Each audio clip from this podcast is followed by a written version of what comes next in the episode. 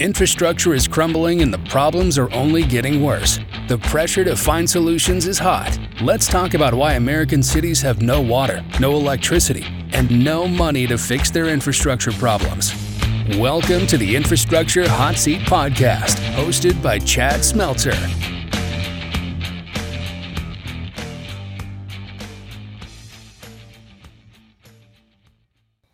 Hi, everyone. Welcome to the Infrastructure Hot Seat Podcast. My name is Chad Smeltzer. I am your host.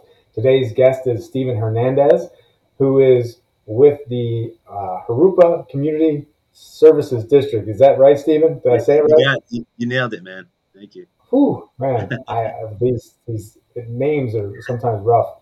I, I appreciate you joining me, man. Yeah, of course, man. I think thanks for the invite. I know we, we spoke a couple times, and and uh, glad to be here. I know we had to change some schedules around, but uh, we made it. yeah, we did. We did. Now you're the utility superintendent, correct? Correct. Uh, overseeing water distribution and uh, wastewater collections. Nice. And you have previous experience in other cities. It looks like uh, 12 years at. Uh, I didn't get to see what what city were you at for 12 years? Uh, yeah. so prior to that, I was so we want to start chronologically. We'll start at the beginning and work my way to where I'm at. Or sure. let's do that. That sounds good. um, yeah, so uh, started in the industry when I was 20 years old. Uh, had a couple of uncles that pulled some nepotism for me at uh, City of Pomona. Uh, got me in over there and spent five years uh, on the front line, uh, pulling well pumps out of the ground, uh, doing reservoir maintenance, doing pipeline maintenance, and um, kind of moved my way up through the organization through uh, you know college courses and state exams. So we have to be um, certified as an operator uh, to work in drinking water systems. So um, so did that and moved over to treatment, and we had some groundwater issues that we're challenged with. So um, got to get some cool experience in the water treatment side of things. Um, after the five years there, went to Three Valleys Municipal Water District, which was a 25 million gallon a day uh, conventional surface water treatment plant um, working around the clock, different shifts each week uh, for oh. for three years. Yeah, it was a week of swing, week of days, week of gray, week of days, and then the fourth weekend you did a 48 hour shift and you you slept at the plant.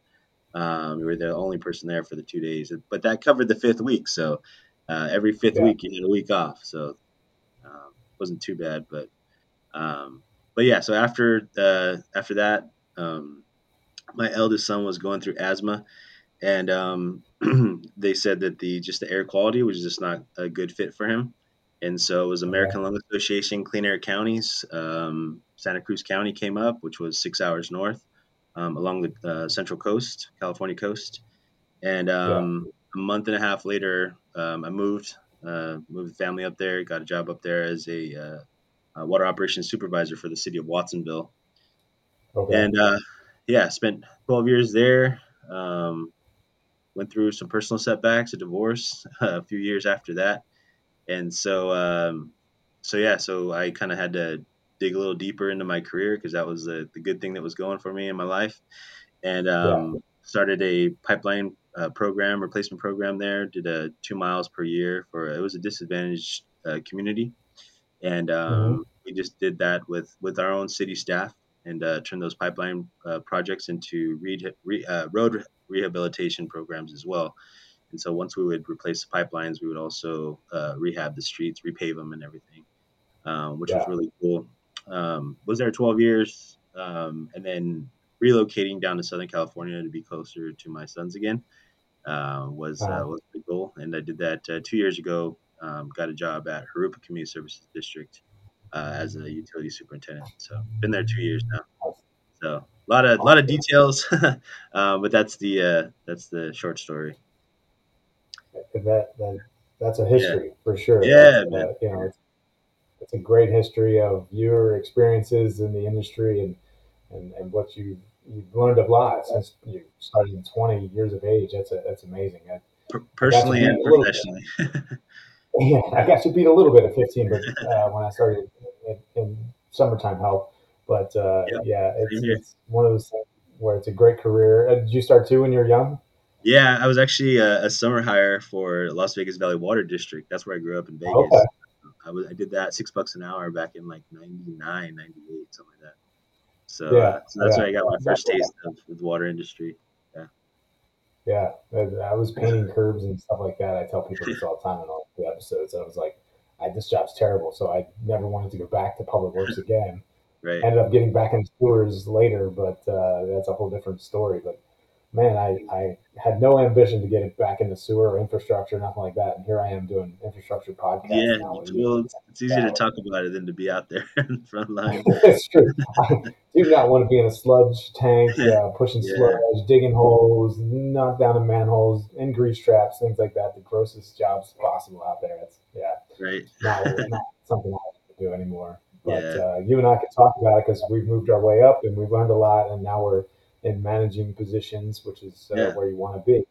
Um, Right. Did- How did you How did you get into it? Was your Was your father in in the trades, or did you have someone in the trades that was kind of pointing you in that direction? Yeah, my dad, he was at a uh, small town in Pennsylvania. He ran a water wastewater treatment plant. Okay. So summertime help, obviously, age 15. They were like, "Yep, come help us mow the lawns, paint the curbs, uh, drive around, pick up debris, you know, stuff like that." It's, Yeah. How cool. it was, cool. yeah, it was a, a good experience back then. I was like, this, Yeah. you know, I like mowing. That was it. I was like, yeah, I Right. can just get on the mower and mow the grass. That's easy. Uh, painting curbs, I did not. very similar. What's that? I said, it sounds like we have very similar upbringings. Yeah, yeah, Yeah. for sure. So, but here we are. So, what was one of the one of the biggest challenges you faced um, in your career so far? Um, that's a good question. um, the more I learn, the more I realize I don't know anything. Okay, Um, that's good. it's just constantly, it's just uh, constantly learning um, has been challenging. Every time you think that you you've you've got it down, and um, you know you've got people down, or you've got budget stuff down, or uh, the technologies that support us doing our jobs down, like something changes, or it shifts, or it advances um, faster than your agency can keep up with, um, or just you know our workforce. Um, people are there's different mentalities 22 years after I started, you know. Um, I, Yeah. I started in the industry and you you were paid to work and not to think. And that was what they said, you know. Um, and now it's um, I have someone that's put in their two weeks notice because we work too hard and wants to go somewhere laterally to make the same amount of money and work less ultimately. Um, Wow, it's just like I've never heard of that before. Um, right? I think the pandemic maybe put some things into perspective and family and life and what people value uh, a little Yeah. differently than what it was in the past. But I mean, for people to say like I want to work less hard, like same amount of hours, but they just they in the same field, same stuff. It's just they they don't want to work as hard. Yeah, Uh, it's just it's crazy. So uh, I think that's been the biggest challenge is just that just trying to keep up with everything and how it's evolving on all aspects. Yeah. Yeah, I, I think with the labor shortages right now, paying pay rates increasing on the private sector, right, and everything, inflation's driving that quickly. You know, private sector, we got to pay higher wages to offset some of the inflation. You know, it's driving the industry where employees who just have the you know the ability to go wherever they want. I mean, we do. Right. We, you can pick and choose kind of where you want to go, and uh, the the highest pay rate is what you you know what you're going to go after. Um, Right. And then you know if it's an easier job, even better, right? So it's a it's a no brainer. It's just a real competitive market right now. It, it really is, um, especially with like uh, the water industry getting your state certification or any kind of educational credentials. Um, all these different opportunities start to open up, and, and here in California too, the higher certifications you get, um, an employer can reach out to the state and get a list of all the operators that have a certain level of certification, and then they can throw out like the recruitment flyers and stuff like that. So, um, so yeah, people are you know, and there's signing bonuses for you know some of these operator jobs, and it's just some crazy stuff you see these days. That um, again, before it was just like you had to go knock on doors or just you know turn turning in applications, and it was Yeah. just different. Yeah, it's just it's different. That's what everyone's saying. Uh, all the public works directors, utility superintendents I interview, it's like, man, it, we can't even get applicants. You know, we don't get five or 10. We used to get 30, 40, 50, 100. You Yeah. know, now we get nothing. Nobody, hardly. uh, wanting to do public work. What is the hourly rate in California for an operator? Just curious. Um, so entry level um, person that comes in um, that is working in the distribution side or collection side at our organization, um, they're going to start off at about twenty six dollars an hour. Um, mm-hmm and then there will be, they will be expected in the first 12 months to get their grade one water distribution certification, their collections certification, and commercial driver's license or class A commercial driver's license uh, within 12 months. But we, we give all the training to them. Um, we do all that stuff in house. Uh, I do a lot of the training for our staff. Um, so now, it's, it's like, realize, what's that? Steven, do you, yeah. do you realize what you just said? And, and I'm, I'm not it's amazing to me that we haven't figured this out. Twenty eight dollars, right? Okay. Yeah. You have twelve months to 26, get all these licenses. 26. What's that? Twenty six bucks an hour. 26 $26. Okay, listen to this. Let's do this. Let's do the math quick. So yeah. $26. I have to get my CDL, right? Yeah. I have to get my water service operator license, right? Sewer and and and have all the responsibility. Are you putting me in the hole digging digging trenches like fixing? Yep. I'm doing all that too. You're doing okay. all that stuff. Yeah. You, you, McDonald's is paying fifteen dollars an hour right now. yeah, yeah, I know. Uh, there's there's, some, there's some places fast food making close to twenty bucks. Yeah, that's nuts. Like it is all that responsibility. No wonder we can't put anybody in public works uh, right now.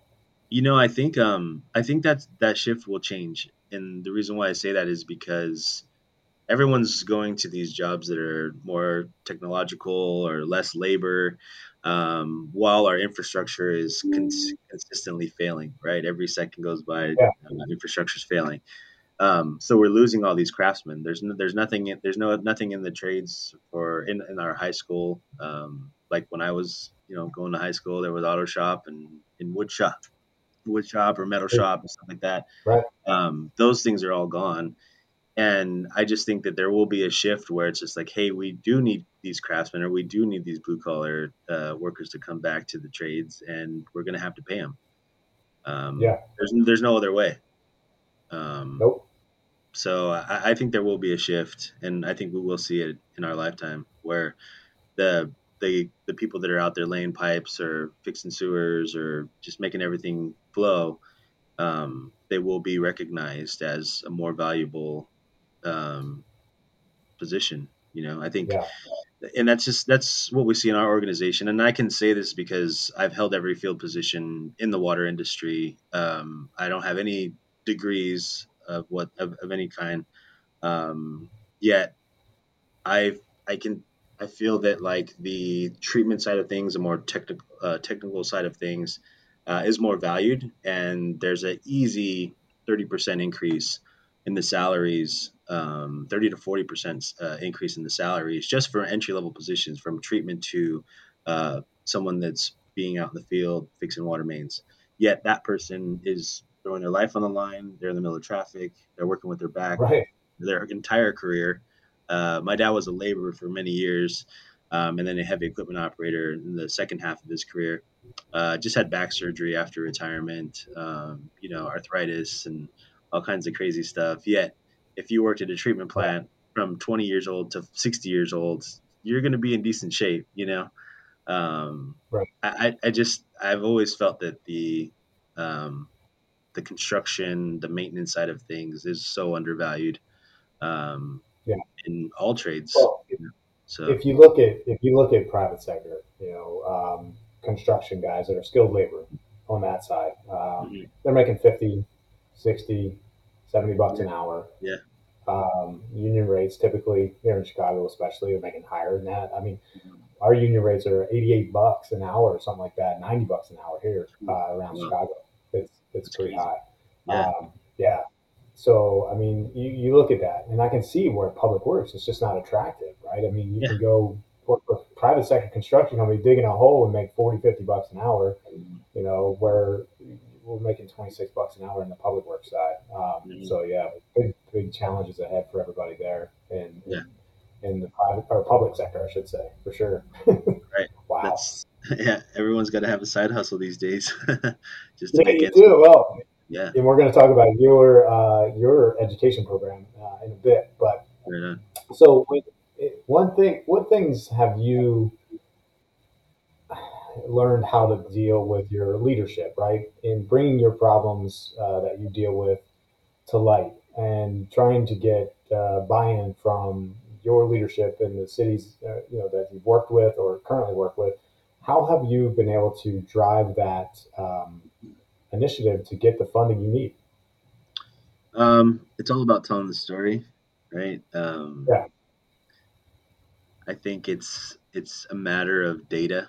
If you don't have the data to support um, what things cost or how much it's going to cost to replace or what our industry trends are, or standards, if we're replacing, you know, one to two percent of uh, our, our pipeline in our systems on an annual basis, um, what is that going to cost? Um, why are we doing this? Yeah. You know, if if pipelines are supposed to last 100 years and we have 100 miles of pipe, we should be replacing one to two miles per year. Um, but if pipelines aren't lasting 100 years and it's more like 70 years and um, we don't have 100 miles. We have 450 miles of water and um, 400 miles of sewer. Um, we should be replacing somewhere between 16 and 18 miles per year. Um, right. Are we doing that? And we're not doing that. So it's like, okay, so what is it going to take? Well, we do a pipeline assessment on our water side and our sewer side. Um, we prioritize the areas based on uh, the likelihood of failure or age or if it's asbestos concrete or whatever it is that you know we kind of we need to get rid of first um, and then we budget for all that stuff accordingly yeah. um, which is something that we're doing currently right now uh, we're wrapping up a, a, a, sewer assessment project that we just did so we cleaned and inspected uh, every inch of our sewer lines and mm-hmm. um, and so we're going to get a wrap sheet of all the deficiencies in the system and then right. we'll be able to prioritize and budget accordingly um, so that's that's exciting to see um, on the sewer side. And on the water side, we've um, we've only we haven't done a, a sewer I'm sorry a, a water pipeline assessment yet, but we have done a created a matrix, um, and the matrix is based on age of pipe, style of pipe, importance to the system, uh, uh, main breaks or failures we've had in the last 20 years, and then layered that onto our GIS. Um, and so then we can just say basically like, hey, these are the top 20 uh, miles of pipe that we need to go after in the next, you know, 5 mm-hmm. years, whatever it is. So um, it's all about data. Can't make you know good decisions, and uh, you right. can make you know short term or long term decisions if you don't have data. So that's a great uh, great point. Data. Uh, most cities still don't have asset management systems. No, no. It's amazing to me. I, literally, yeah. I, I, I, I'm gonna assume or guess that 60% of the municipalities throughout America probably do not have asset management systems. I think I looked at Cartegraph. Cartegraph's one of the bigger asset management systems, and they have yeah. about 1,700 cities using Cartegraph. Yeah. 1,700. There's like, I don't know, 14,876 wastewater treatment plants out there. Right. I don't even know what the water distribution systems are and stuff, but Yeah. that there's a lot. That's only 1,700, right? I'm thinking to myself, well, oh, yeah lot of the market for asset yeah. management data.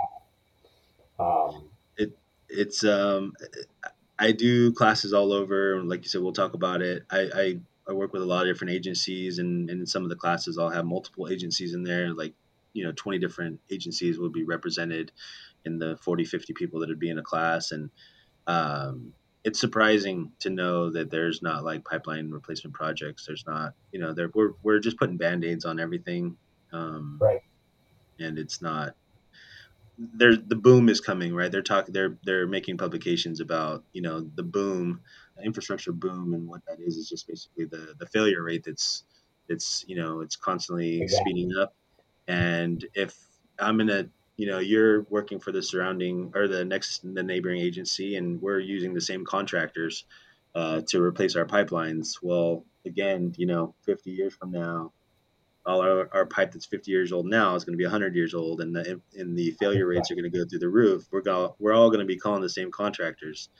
And right. so that's why i'm i'm very very passionate about doing your own pipeline projects internally in-house you'll never get away from the contractors um, because they're just you'll always need that extra support But if Right. we can work on pipelines that are maybe up to 12 inch in diameter and maybe less than, you know, 10 feet deep, um, that's the bulk of it. That's like 80% of your distribution system, at least on the West Yeah. Coast. You know, on the East Coast, you guys bury your pipes a lot deeper than that. But um, Right. but yeah, I just think that you can work on the bread and butter of your system in, in regards to replacement, and then still use your contractors. Um, Yeah. So What do you think about privatization of utilities? prioritization. Pri- Um, privatization, basically having a oh, private sector. Yep. Uh, Mhm. I just got a question like LinkedIn, so I, I'm just curious. They're like privatize it. I'm like, okay, well that takes Uh, away the. And, and sorry, I didn't mean to cut you off there, but Yeah, yeah, no, I good. guess point is if you cut off utilities, right, that's a revenue source for the city, right? The Yeah. water revenue coming in, Right. sewer revenue coming in. It's supposed Mhm. to go supposed to go back to repairing the infrastructure, right? That's why you have rate studies. Correct. If you take that away from the city and privatize it, that revenue stream's gone. How are you going to get bonds? I don't know. it's kind of a loaded question, Steve. I just was Yeah, curious. P- PD, fire, and library have to figure it out. You know, uh, Parks and Recs, Parks and Recs. You know, they're all uh, general funds. You know, when you have an enterprise fund like water and sewer and, and garbage, um, man, it's Yeah. um, that's what carries the city. You know, in a lot of ways. Right. If So- you privatize it, like you sell it, you sell your tu- utilities to a private organization and you give away that revenue. I guess there might be revenue sharing there. I'm not too sure or understand it, but I, I'm just thinking to myself, well, you just gave away your revenue source. Yeah, I, I mean, get everything bonded? maybe you can't get things bonded. I don't know. Yeah, I so so with Jurupa, Jurupa's pretty cool because um, history, uh, historically, um, Jurupa Valley is comprised of a bunch of different water, uh, little water systems, and over the years we've just kind of started consuming them. Uh, Um, JCSD was uh, formed in 1955 as a sewer. Uh, sewer district, and then 10 years later, they started uh, doing water as well. Um, all the while, they're just kind of consuming more land and more uh, little communities have their own well sites and pipelines and stuff like that. And then I want to say, I always get the dates wrong, but it's about 15, 20 years ago. Um, uh, city of Eastvale was was created, and it's about the same size as all of Jurupa Valley in a in a smaller uh, uh, land base. So we have about 44 Yeah. square miles of uh, of service area, service about 130,000 people um, through about 35,000 service connections, and Jurupa Valley is is old. we we have probably every style of pipe that you can think of Okay. um, on the infrastructure side, and then on Eastvale side, we have, um, you know, they're uh, what do you call it? Um, same model style homes where you know everything's engineered, got you know same kind of kind of main line and sewer uh, sewer systems throughout, um, and it's more modern, right? Uh, more of our Yeah. time is spent maintaining Eastvale, the newer side, with uh, failing um, poly services. Believe it or not, um, Wow. we spend we we have about 350 service leaks, water service leaks a year, um, and I'd say about 80% of them are on the Eastvale side, the newer side of town, and so um, yeah, um, hundred and thirty. that's our system. 330. So, I mean, that's what you know about, right? I mean, there's a Yeah. lot of leaks probably that don't Yeah. know about, I would assume. and and and the city of Eastvale wants to do a, um, a paving master plan. So in the next five years, they're going to repave all of the streets, right? And so after that, each of the streets, all the streets are going to be moratorium streets. And so for us to pave, to repave like a patch, right, a four by six patch uh, for a service leak, um, Yeah. we're going to have to uh, use some rubberized emulsive emulsive uh, uh, paving uh, material, and now that patch is like a six thousand dollar patch uh, for the on the paving side, and then our job um, it only costs us about eleven hundred and fifty bucks to run a new service. You know, so That's we're crazy. looking at it. We're looking at staying ahead of that uh, project that they have and replacing to twelve thousand. No, I think we're good. Okay. Yeah. Okay, Cool. It, it's, it's all good. Sounds good. Uh, everything was working great for 20 some minutes. We'll get another 20 minutes out of it, hopefully. So, Okay. you were saying um, about the paving and a $6,000 asphalt repair before it Yeah.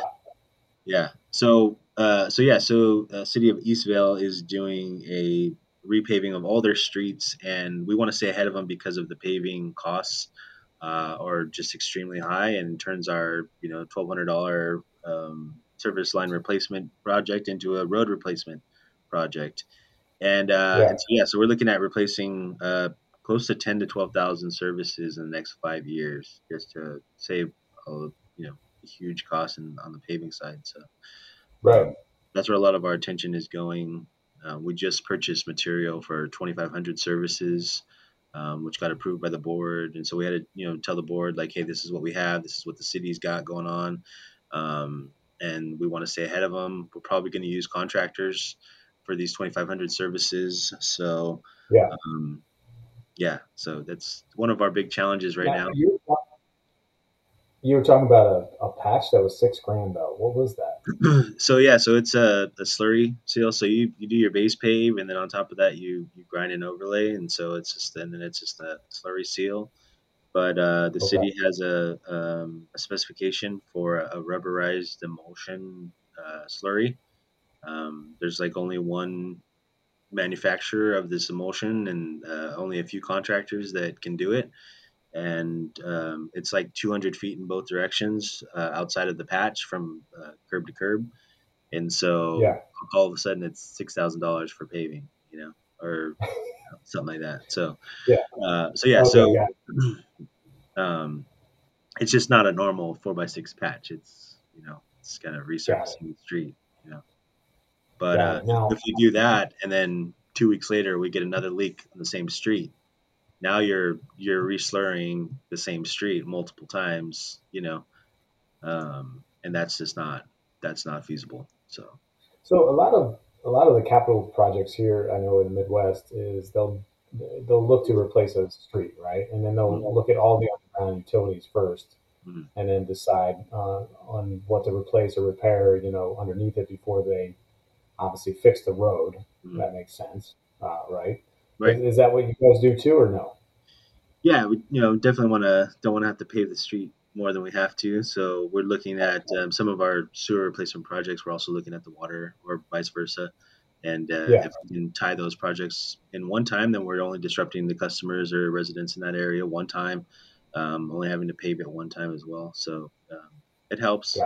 Uh, but that's you know that's a huge that's a huge project too is having to replace the water and sewer at the same time um, or one after the other. It's um, a lot of Right. planning and engineering goes into that. So um, and then the cost you got to have cost for Yeah. both, right? Right. I've seen the specs come out where they're like uh, road reconstruction, paving, Yeah. replacement of manholes, replacement of sewer, replacement of water, and they put it all together in one big spec, and Yeah. and that becomes an interesting bid opportunity because then the GCs got to organize all their subs, and then you know Right. I I always wondered why we just didn't separate out you know each item. Right. You're gonna put uh, sewer pipes, uh, you know, if you're going to do road reconstruction, dig it up and replace it, right? You know you're going to replace all the sewer pipe. Just put out a spec for a sewer replacement, like sewer pipe replacement, just Yeah. water replacement, uh, you know, whatever. Like. I- they try and bundle it all together in, in hopes to get a cheaper price, I think, and that's not how it works at all. Yeah, I mean, if, if the city acted as the GC, um, I think it'd probably save a lot of money. You know. Um, Yeah, you, if you organized it enough, your, your engineer ran it as they were the GC, mhm, and they said, okay, well, we want to replace the sewer, water, manholes, we want to, you know, curbs, inlets, whatever, right? Yeah. All that's itemized. You can just Right. itemize that. It's just about organizing it, right? And, and Yeah. having the right people put in the right infrastructure first, and then whatever's last, which is the road, Correct. the road at the surface, right? So I don't know. Right? It- It's interesting. The cities don't do That's- that. They don't do that. I think, man, I don't know. I don't want to throw anybody under the bus, but I just think some leaders don't, understand. Don't, don't, or they were just never taught that way. We were we were always taught to build, build, build, right? No one's yeah. talking about you know maintaining or replacing. But yeah. but like I said, it's just it's it's kind of common sense. If everything's failing and the material is not meant to last as long as or it's not lasting as long as we planned it to be, then it's time to replace. And we need to change some of our priorities, like real well, quick. I think I think you're. This is a good segue to WaterWise Pro. I think uh, you're, you're we're talking about education, right? Of application right. of and, and, and learning how to be an operator uh, in the water sewer space, and then also contractors have an obligation to learn how to apply. Yeah. We're talking about life cycle of infrastructure, right? There's there's standardization of testing to be an applicator. ATS, uh, what is it? AT, what's the standardization? Americans, ATS. Shit, I can't think of it. ATSM. Yeah, ATSM. ASTM. Yeah.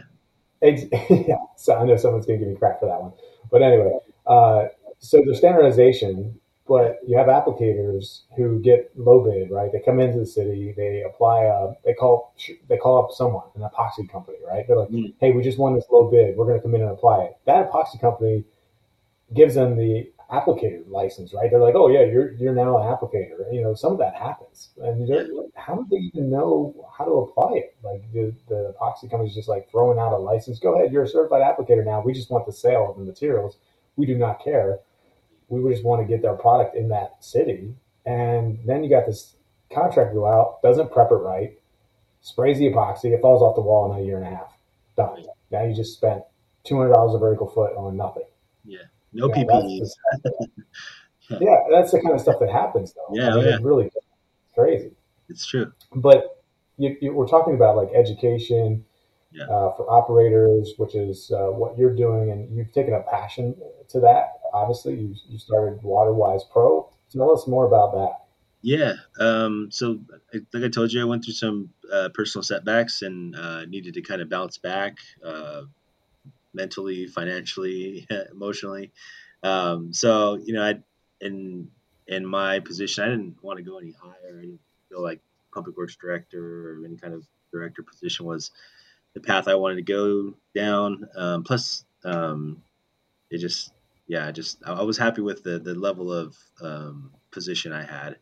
Um, right. So I was just like, well, okay, well, I'll, maybe I'll start teaching classes um, and uh, in a few years and I'll kind of get out of this rut that I'm in. And, um, and so I just took to Instagram. I figured, um, everyone's on social media these days, and by blogging about water stuff and picking different topics, I think the first topic I did was I want to say it was January 29th, 2016. So we're coming up on seven years now of uh, WaterWise Pro stuff. And uh, yeah. it was on Flint, Michigan. Uh, that was the topic that I, that I had wrote about in the first one. But uh, just start blogging about this um, water game and typical questions you'd see on state exams. And then I thought again that uh, within you know a couple years I'd freshen up uh, my skills and public speaking was not my thing. Um, I'm like one or two classes away from a two year degree, and uh, public speaking was my kryptonite. I actually signed up for an online class and withdrew from the class because I was so scared to take the class. Um, and so I was just like, well, maybe I'll do some videos uh, on Instagram and just kind of muster the courage to to do um, classes. Well, within two and a half months of blogging on Instagram, um, I got offered to do a class for a city down in Southern California, and it was an eight-hour um, water treatment exam prep course, and I just thought that was my shot. So uh, I hustled up, put you know PowerPoints together, and and uh, put some study guides together, and um, figured out what it was going to take to get certified by the state or approved by the state to give like continuing continuing education hours. So that's the thing. So once you get your state certification, then you need to keep um, keep them renewed with their continuing education hours. And so uh, the first class was, uh, pardon me, but it was a shit show. Um, I, I, fell in love with it. You know, a lot of people kind of gave me some, you know, encouraging words to kind of keep going with it and stuff. And um, and yeah, and fast forward to six and a half years later, uh, trained over 6,400 operators, um, mainly throughout California. Um, done a lot of work for Denver Water, um, continue to do water uh, water courses for them. Um, Las Vegas Valley Water District um, throughout Nevada, um, but it's Oh. been it's been a really cool ride. Um, came out with the How app. does it work? What's that? Yeah, I was gonna say, how does it work? What's the app? That, that's that's Uh, so you you you created though. You you said something about an Audible book, like Yeah. Audible training. Yeah. So um, so yeah. So through the classes, um, realized that math was everyone's kryptonite, mainly because we don't use it and Yeah. everything's you know done um, automatically on computers and stuff these days. So um, so I came out with an app. It's just a, a calculator, right? Carpenters have their own calculator, and so uh. I felt that water professionals needed their own as well. And so it's a free app. Um, it's got a bunch of different formulas, um, conversions, and uh, cool features to it that um, never seen um, in our industry. Yeah. And uh, and this year launched uh, the first revision to it, which is the professional auditory learning. And um, we're all learning these days through ebooks or uh, podcasts or uh, just different ways that are not so traditional, like uh, sitting in front of a computer or reading a book. And so, um, professional auditory learning is PAL. Um, uh, it is basically podcast for contact hours. And so, through the state of California, we have to have at least a minimum one hour to count towards uh, continuing education uh, to renew those licenses that these operators are getting. And so, after listening to a one hour uh, podcast, um, the app will email a PDF certificate to the listener of their contact hour. So, um, talking about infrastructure, talking about you know uh, water treatment or regulatory stuff. Um, that's what we Yeah. have in the app, and so it's it's uh, it's been taken off organically. I've sent out one email since April when it launched. Um, we have about sixty two hundred uh, subscribers of the app, and um, it's going pretty well. So That's fantastic, man. Yeah. That's awesome. Great yeah, job. Yeah, and then the other way we're training as well as uh, two years ago or last year, um, we did the first uh, WaterWise Pro Maintenance and Construction Expo um, at Silver Lakes in Norco, California. And so, um, yeah, the first year we had 865 attendees. This year we had 905, so just slightly more. But we Yeah. uh, went, we did two days of training and incorporated hands-on training. So we actually um, we used Jurupa Community Services District because it's the neighboring agency. And Yeah. um, so we used our district and we did some hands-on training there and, and actually excavated and ran a new service, water service and, and showed these uh, yeah, people, the attendees, some of the attendees that signed up for that workshop, um, how we do it. And we talked about how they do it. And uh, everyone talks about standards, but no one talks about means and methods and um, we all have the same goals in in this uh, this industry. And the cool thing is, you can't take my customers, and I can't take your customers. Um, so let's just share more information. So um, it's it's education and how to be better at our trades, but it's also like, hey, let's network more. Let's talk about what's working, what's not working. Um, it's really everyone- yeah, I mean that, that's that's what we need in the industry. Is a lot more um, unif- unification. I guess Yeah. it's the best way to describe it. We all got to work together to get these um, jobs done. Um, Yeah. When it comes to water and sewer. So is is your app available every state uh, or just California? It's uh, for the continuing education hours. Each each state is a little different. Um, outside of California, Yeah. um, we have Association of Board Certification, which is run by Water Professionals uh, International, and um, they're they're a big um, uh, supporter of WaterWise Pro, and actually going to a conference with them um, in a couple weeks in, uh, in Florida. And I'm, I'm really trying to get them to buy in on this on the app and the idea of continuing education for uh, the rest of the United States. So, um, so yeah, so it's just a matter of time. Like I said, it just launched in launched in April, um, mainly in California, um, but uh, yeah, it's just uh, it's a matter of time. So Awesome. Yeah. Way to take initiative. Way to be an entrepreneur and start. Um, you know, taking the risk of starting something. Right. I, I mean, this could go nationally. I, I think it's important that we talk about WaterWise Pro and and get it out to different states because uh, as operators are driving in their cars, they all need uh, continuous education credits. This is a great way to get it.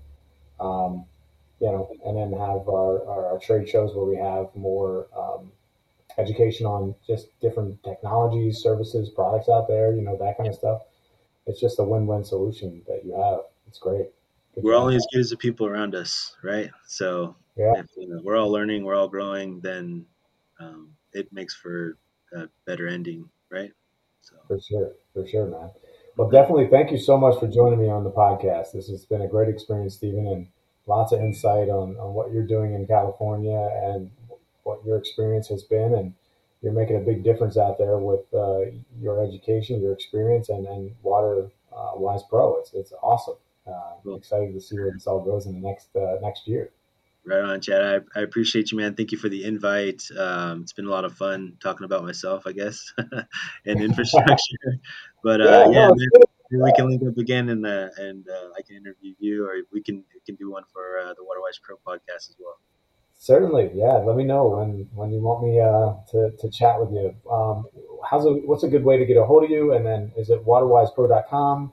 Yeah, so it's uh, waterwisepro.com. Um, the app is Waterwise Pro. It's all one word. Um, Waterwise Pro is all one word on, on all the platforms Instagram, um, the website, and the app. So, um, yeah, any, awesome. anything you need in the water sector. Like I said, I, we didn't really touch too much on the wastewater side of things. I'm new to the uh, wastewater collections industry, but uh, um, learning pretty quickly. And um, if it can help out in any way, whether you're an operator or manager, uh, please reach out and uh, we're all brothers and sisters by trade. So uh, I'm here to help out. So love it, Steven. Thank you so much for joining me.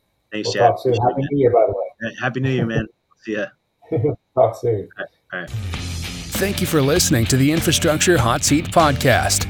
We hope that this show brought you some insight on relevant topics within the infrastructure world. Please join us every two weeks on Tuesday for the next episode. If you're interested in being a guest on this podcast, please set up a 15-minute interview with your host at calendly.com slash Chad Smeltzer.